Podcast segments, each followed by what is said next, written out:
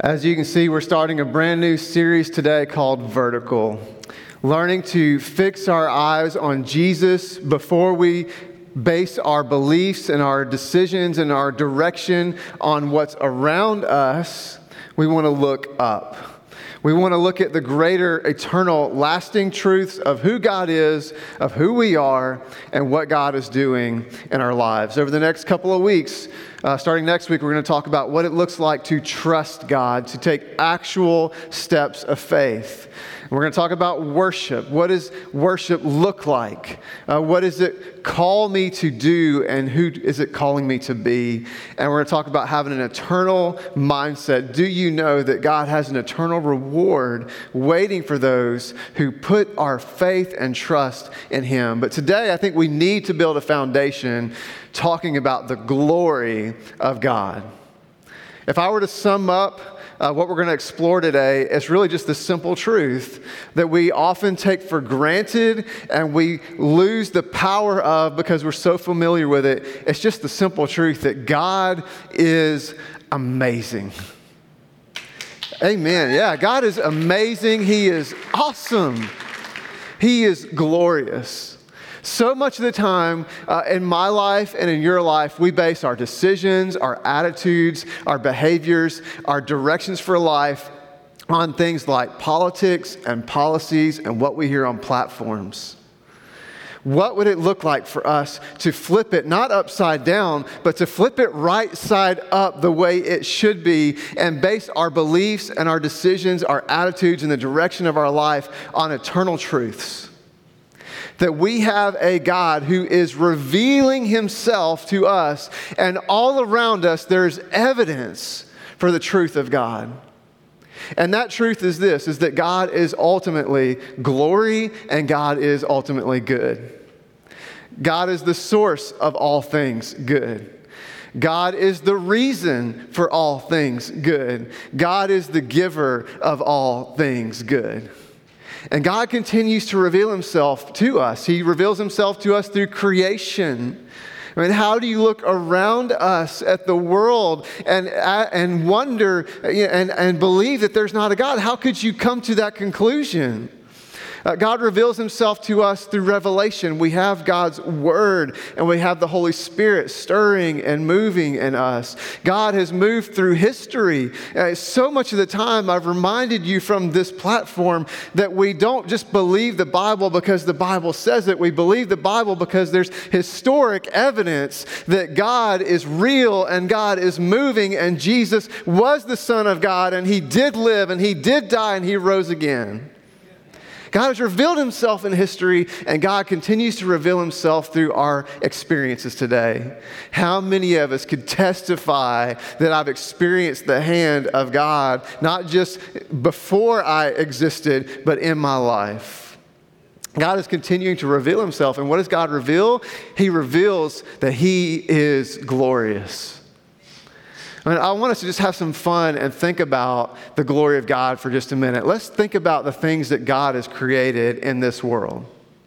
So, you and I, we, we have a, an address, not just your physical address of your house, but we all share an address on planet Earth. And planet Earth exists in our solar system, which exists in what's called the Milky Way galaxy. I wanted to show you a picture of the Milky Way galaxy. Uh, this may seem small to you, but if I were to start at one end of the Milky Way galaxy and travel to the other, it would take light, not me and you, but take light 120,000 years to go from one end of the Milky Way galaxy to the other. And our solar system, with our eight or when I was in school, it was nine, but somehow it's eight planets now. Our eight planets and our solar system is just a dot in one of these bands. I mean, think about how amazing that is. Or if we were to pull back at that and look at a bigger snapshot of the universe, we would see that the Milky Way galaxy is just one of billions of galaxies that exist all throughout the universe that the Milky Way is just one of these little dots in the universe. If I were to take and, and we were to travel, somehow we, we advance in our technology and we were going to travel to the next closest galaxy, to the Milky Way galaxy, we would travel to the Andromeda galaxy, which is 250 million light years away. I mean, just think about the grandeur of not just the universe, but if the universe is this big and expansive and amazing, how big must be the God that created it and holds it all together? Or if that doesn't help expand your appreciation for the glory of God by, by looking at the greatness and the bigness of the universe, what if we were to look at how the tiny, intricate details of the universe? Think about human or any DNA. Here's a, a, snapshot. If you were to, to zone in on, on what a strand of DNA looks like, it looks something like this. Uh, there are millions of cells in every one of our bodies, and in each one of those cells, there's three billion pairs of DNA that make you and I who we are. I mean, think about just how detailed God is in His creation. And again, holding it together in every second, every moment of every day. I mean, all of creation is pointing to the reality that God is glory. We talked about this a few weeks ago, but, but it's worth bringing up again is that you and I do not exist to receive glory. You and I exist to reflect glory. That God created us that all things, including you and I, would point to the glory of God. Or to say it simple, God does not answer to me or to you or to us, we answer to God. And we exist to point all things to the greatness of who He is. And for many of us, we have been tempted over these last few years to lose sight of that. That God is still God, that God is still good, and God is still glorious. So, what I want to do today is I want us to follow a thread through Scripture, both the Old Testament and the New, looking for this revelation of the glory of God. And what I want us to start off thinking about is that we have to take this, this truth that God is glorious very seriously. So we're going to start in the book of Exodus, chapter 33, verse 12. And this is what we find. We're uh, peeking in on a conversation between Moses and God. Moses said to the Lord, You have been telling me Lead these people. But you have not let me know whom you will send with me. Moses is saying, God, I'm out here in the desert alone. I need some help. You have said, I know you by name, and you have found favor with me. If you are pleased with me, teach me your ways, so I may know you and continue to find favor with you. Remember that this nation is your people. And the Lord replied, my presence will go with you, and I will give you rest. Then Moses said to him, If your presence does not go with us, do not send us up from here. How will anyone know that you are pleased with me and with your people unless you go with us? What else will distinguish me and your people from all the other people on the face of the earth? And the Lord said to Moses, I will do the very thing you have asked because I am pleased with you and I know you by name. Then Moses said, Now show me your glory. And the Lord said, I will cause all my goodness to pass in front of you, and I'll proclaim my name to the Lord, my name, the Lord, in your presence. I will have mercy on whom I will have mercy, and I will have compassion on whom I will have compassion. But he said, You cannot see my face, for no one may see me and live. Look at this. Then the Lord said, There's a place near me where you may stand on a rock. When my glory passes by, I will put you in a cleft in the rock and cover you with my hand until I have passed by. Then I will remove my hand, and you will see my back, but my face must not be seen. Moses says, I want to see your glory, God. And what does God say? you cannot see my glory. You cannot see the essence, the face of who I am and live. Here's the truth for us is that we've got to take God's glory seriously. We've got to take it seriously. Here's Moses in the wilderness. He's seen God do some amazing things. I mean, Moses was just living his life when, when God came to him. And I wonder how many times Moses must have reminded God of that. Hey, you came to me, God. And, and God called him, and he saw God do these incredible miracles the, the, the 10 plagues in Egypt, and, and parting the Red Sea, and, and just preparing and, and providing for the people in the wilderness time and time again. But Moses, even in the midst of that, found himself in a hard place. There's people complaining, there's people turning away from God. They want to go back to Egypt. They're angry with Moses. And Moses says, God, I'm struggling. I need some assurance that you are with me. I need to know, God, that you are in this. And you and I, how many times in our lives, even though we've seen the power and the provision and the preparation of God in our lives, we still need some assurance when things get difficult? God, I need to know you're in it with me. And in verse 14, God says, My presence, or literally what he's saying is my face. It's the word in the Hebrew, panah, P A N A H. My face will be with you.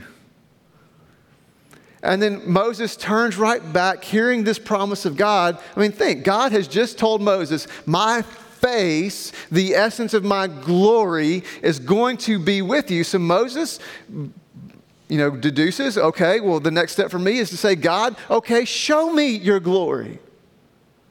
What Moses wants is what we want. God, I need evidence of your promise and I need an experience of your power.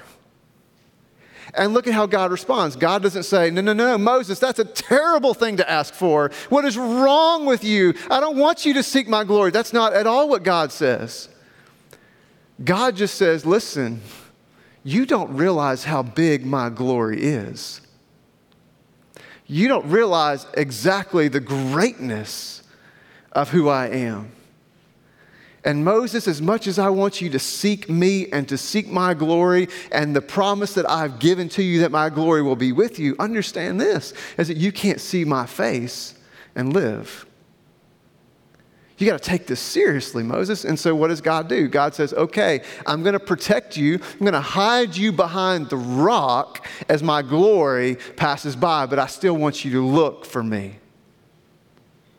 I'm not abandoning you. I'm not leaving you. I, am not going to say no completely. I want you to see a reflection of my glory. I want you to see a revelation of my glory, but I've got to protect you from the greatness of who I am. And don't you know, God does the very same thing for us as He hid Moses in the rock. What does He do for us? He gave us the rock, the cornerstone that is Jesus, that becomes the filter for us to experience the glory of God. And so we seek the fullness of His glory because God has given us a way. But we take it seriously. We fast forward in the story, and Moses goes with the people at the direction of God to Mount Sinai. And Moses had asked God, Teach me your ways. And so God has responded. And he says, Come up to the mountain. I will meet you there, and I'm going to give you my law. I'm going to give you my instructions for the people because I want you to know my ways. Because I created you to do life with me, to be in relationship with me. I want you to know me and I want you to know my ways. And so I'm going to reveal it to you. And Moses goes up on the mountain and he finds himself experiencing a, a, revelation of the glory of God. And he comes down, and something incredible has happened. And we pick up in Exodus chapter 33. Verse 29. When Moses came down from Mount Sinai with the two tablets of the covenant law in his hands that God had given him, he was not aware that his face was radiant because he had spoken with the Lord. When Aaron and all the Israelites saw Moses, his face was radiant and they were afraid to come near him. But Moses called to them so Aaron and all the leaders of the community came back to him and he spoke to them. Afterward, all the Israelites came near him, and he gave them all the commands the Lord had given him on Mount Sinai. I love what God does here. As Moses is seeking the face of God, I want to see your glory. Moses' face is literally transformed. And as we seek God, we will be changed. Here's the truth for us is that God's glory changes me. It changes me when I come into the greatness of God and experience God's glory. I will be changed. I cannot come into the presence of God and not be changed. That's a fact. I mean, how many times have we had those moments in our lives, those, those powerful moments where we've seen the, the hand of God at work and we've seen God move and we've seen God show up and we saw the healing or the provision or the miracle or, or whatever it might have been, and we are forever changed. And I think back in my own life when, when I experienced uh, uh my first and real encounter with God. I had gone on a, a student retreat not to seek God, but God was seeking me, and I found God uh, on that week away. And I remember coming back, and before I ever said a word, getting off the bus, my mom and dad came and they said, What happened to you? Because I had been changed. That's what the glory of God does. That's what happened to Moses. And, and do you notice what happens here? Is that even though the people were afraid, they realized that Moses had been in the presence of God and they followed him. See, Moses became the vessel for which the people could see the glory of God. That just like Moses, they could not see God face to face, but God gave them a avenue. He gave them a vessel. He gave them a face that they could look upon to see the glory of God. And that's what God wants to do in your life and my life. He wants to be uh, uh, use me and use you as a vessel to show others His glory and His goodness. And that happens as your life and my life is changed. And it's changed when we come to the first vessel that God gave, which was his son Jesus, who was the face of God, who was the voice of God. And as we trust in him, our life is changed, and others see what? They see Jesus in me. And I become a way to point people to the glory and the greatness and the goodness of God. Will we take that seriously? Will we, will we seek Him to be changed? And how does that happen? Well, here's how we try to do it we try to do it by checking off the boxes, by believing the right set of bullet points, by behaving the right way, of doing all the right things. We, we try to do it by correcting behavior, but, but don't we all know, haven't we all experienced that when I'm depending on my willpower to change my behavior, that ultimately there's going to be a point where that willpower runs out? See, the way that we experience lasting eternal change is to come into connection with God, into relationship with God by surrender to God. See, life change comes not through correction, but by connection with the one who made us, with the one who saves us. God, I want to connect with you. I want to be one with you, so I surrender everything to you. I'm going to commit to be with God so that I can have life in God.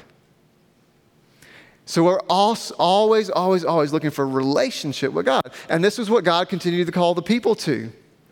He said, I want to do life with you. If you read through the Old Testament, God continues to, to say this phrase I will be your God and you will be my people.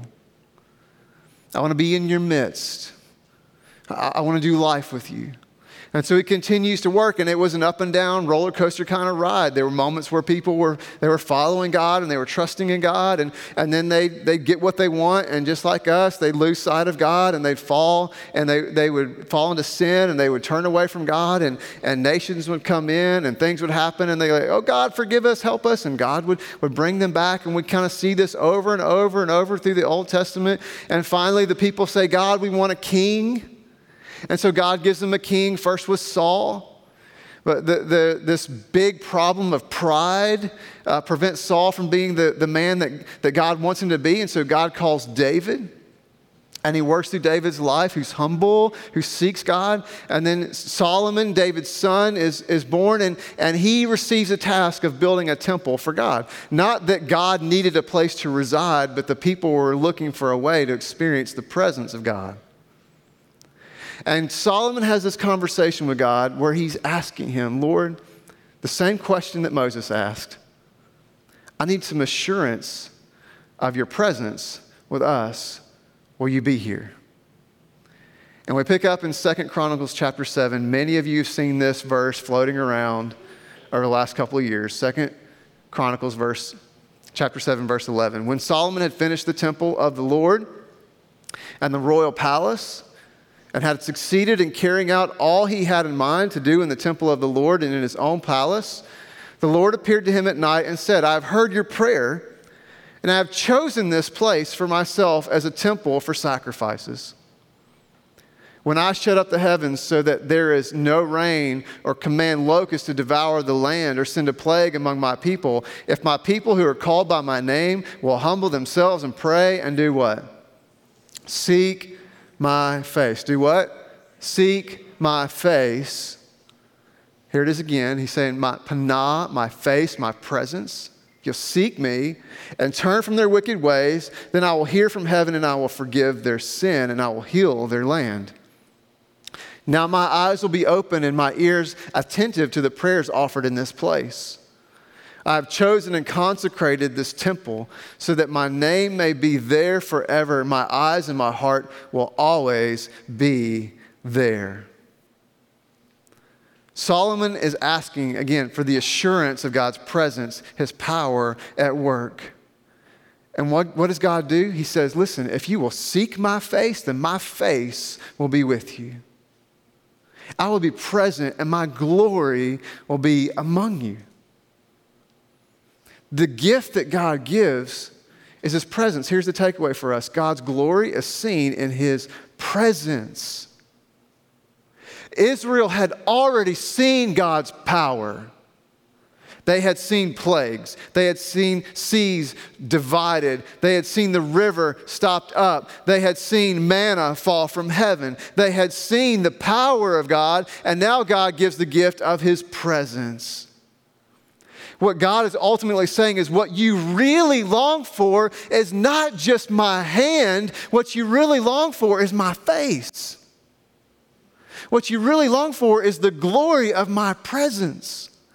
But time after time after time, I fall into the rut of asking God for His hand. God, I'm in a problem. I need you to do something about it. God, I need some provision. God, I need some protection. God, I need a miracle. God, I need you to do something. And what God says is what you really need is not for me to do for you, you need me to be with you. That's what you're longing for. You need my face. And that's the promise and the gift that God gave here. But how much of the time do we come to God and say, God, I, I just need your hand? So we're living in a season right now that's very difficult, extremely difficult. And many of us are lifting prayers as God would have us to do that say, God, I need you to do. But that is not what God promised.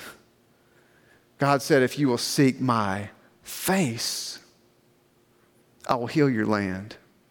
I will hear your prayers. I will move among you. God continues to call us to that. God, I will seek your presence. I will seek your face. He continued to move in the people of Israel, but things weren't always easy. As a matter of fact, in those generations following this interaction that Solomon had with God, Israel kind of became the punching bag of the Middle East as nation after nation after nation came in and overtook the people. And there were many violent uh, transitions of power. There was a severing of trust between people and their rulers and their leaders. There was religious division and hypocrisy.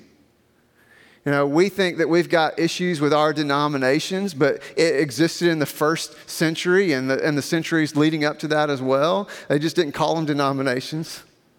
Religious division was everywhere. There was disease abounding that there was no cure for. and the people were longing for the glory of God. As a matter of fact, for 400 years, God was silent. He did not speak through a prophet. There were no words of the Lord written down. And the people were asking the question God, where are you? But little did they know that God was setting the stage, not just to speak about his glory, but to bring his glory to the earth. And a child was born.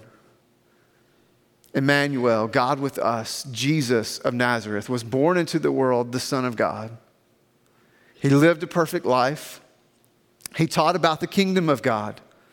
He invited people to surrender to the Lord. He brought with him 12 disciples that he poured his life into. And he told them and he told the crowds, I'm going to give my life for you. It will not be taken from me, but I will give it. And I'm going to die a criminal's death. And he died on the cross. And he said, Three days later, I'm going to rise from the dead. And that's exactly what he did that we could have life.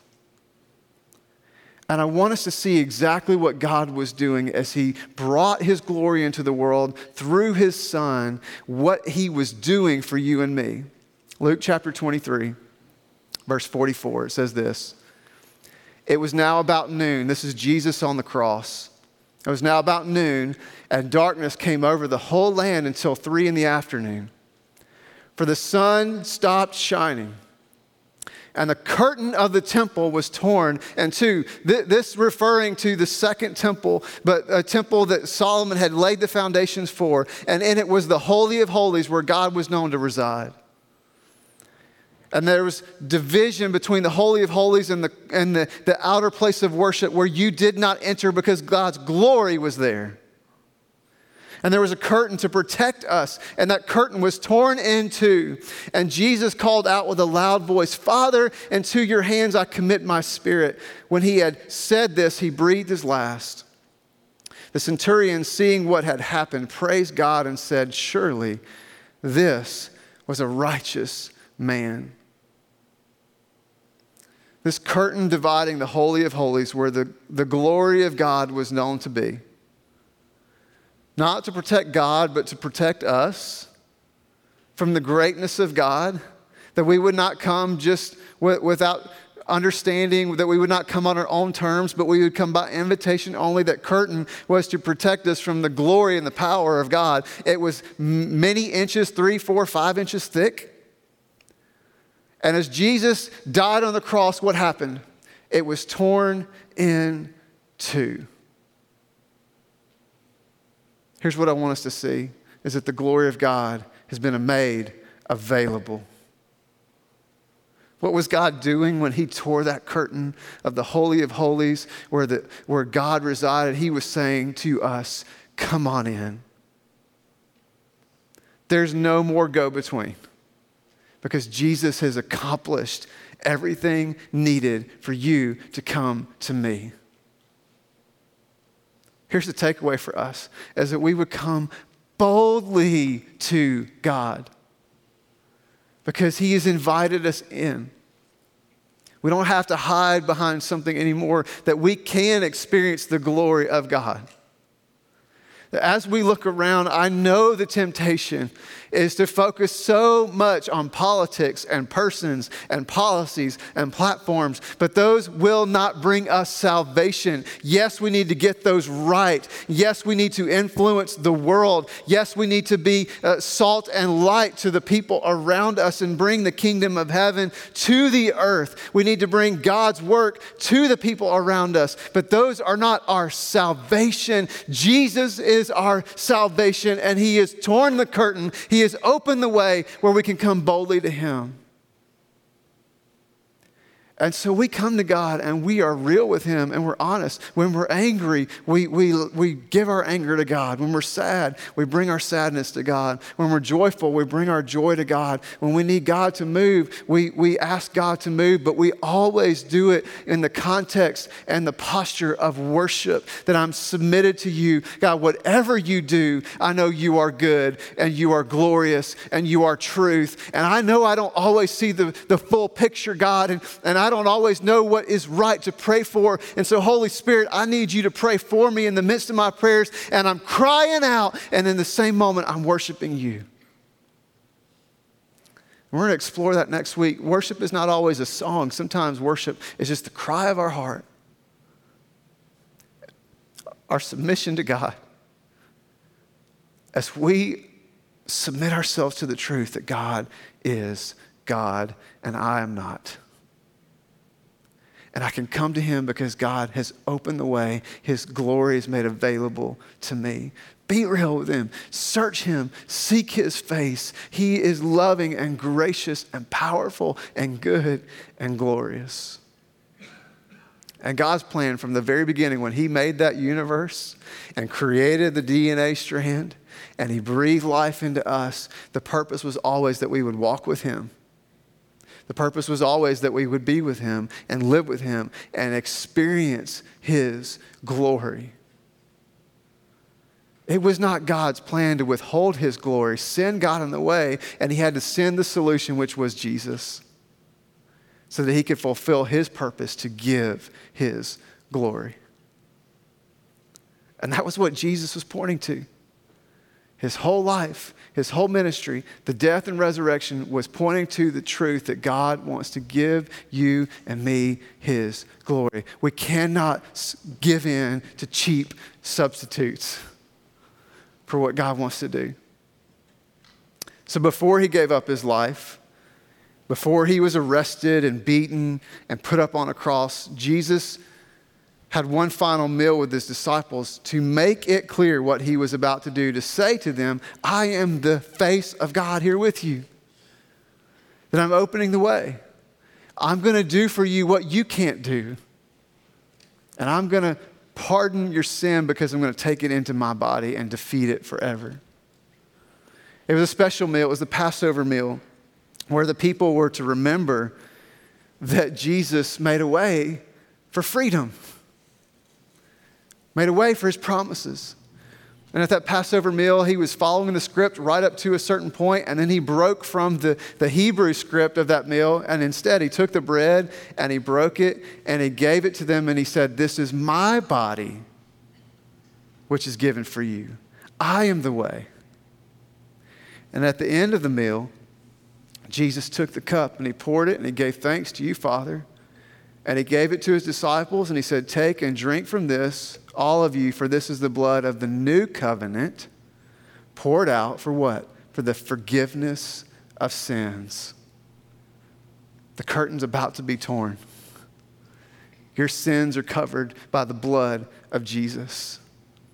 Come on in. Come on in.